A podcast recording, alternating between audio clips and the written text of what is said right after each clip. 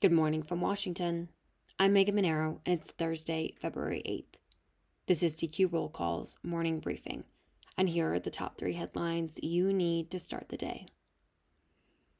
The Senate could pivot on Thursday to a revised version of the emergency supplemental package with only the war funding included. The over $95 billion bill would fund Ukraine, Israel, and U.S. partners in the Indo Pacific, as well as global humanitarian needs. The bill lacks the bipartisan immigration provisions that Senate Republicans blocked in a procedural vote on Wednesday. It remains unclear whether Speaker Mike Johnson would allow the revised version of the package to be voted on on the House floor.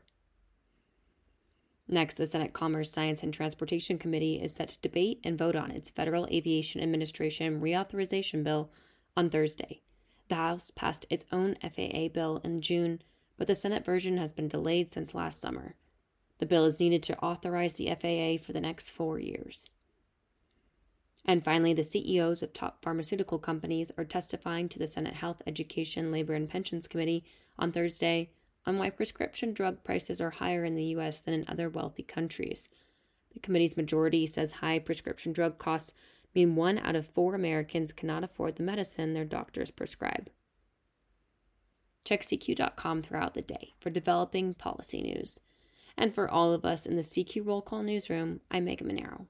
Thanks for listening.